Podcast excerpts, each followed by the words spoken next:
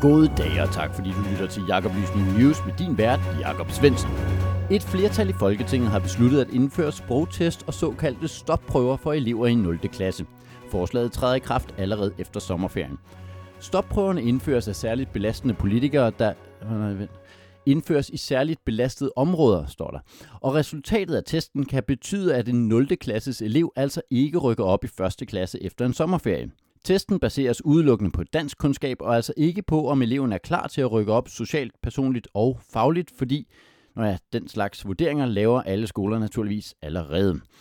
Jakoblysning News har inviteret Simon K. Olesen, der er fuldmægtig i Undervisningsministeriet, i studiet for at høre, hvad tankerne er bag prøverne. Og velkommen til, Simon. Tak fordi jeg lige må have lov at forklare. Ja, det er netop det, vi håber. Vi har nemlig ikke kunne finde hverken lærer eller en eneste ekspert på området, der synes, at det her det er en god idé. Øhm, for det første, I vil udelukkende teste på dansk evner. Tror I ikke, at det vil ramme en bestemt befolkningsgruppe? Jo, det er klart. Bornholmer vil sidde fast i 0. klasse rigtig længe, indtil de lærer de danske ord for Julkata og Maripytta og Pibler.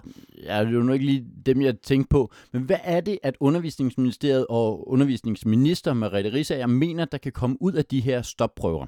Ja, børnene får simpelthen en bedre start på skolelivet. Ved at have risiko for at dumpe 0. klasse? Simpelthen. Du kan huske 0. klasse. Det der var tryghed. Det handlede om at få gode venner. Og vende sig til at gå i skole. Mm, ja. Så lapt.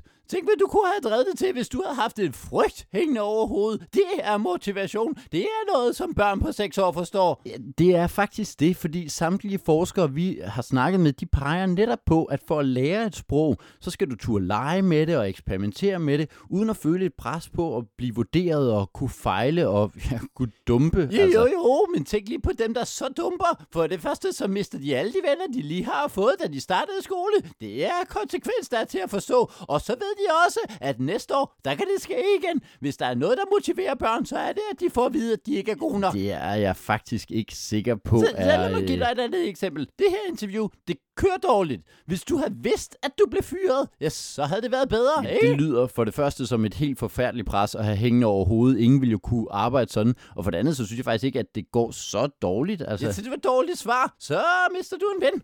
hvad? Nej, det kan du da ikke. Altså, hvem af mine venner skulle jeg så miste? Ja, mig. Dig? Jamen, vi er da ikke venner. Der kan du selv se. Åh, der tabte du også et argument. Så må du ikke længere lave din egen mad. Kan, du se, hvordan det motiverer til at blive bedre? Tænk dig godt om nu, fordi hvis dit næste spørgsmål også er dårligt, ja, så bliver du sendt ud på en øde ø. Ja, jeg tror, vi siger tak til Simon, og Så... Det er jo ikke engang et spørgsmål. Så, så har du mistet jobbet her. Jeg overtager. Øh, tak fordi du lytter med, og vi kan konkludere, at Tak frygt til virker. Simon. Jeg slukker lige for din mikrofon. Mens vi får testet vores tålmodighed, så håber jeg, at du derude vil turde lege, uden at være bange for at fejle, når vores politikere åbenlyst sagtens tør fejle hele tiden. Tak fordi du lytter til Jakob Løsning News.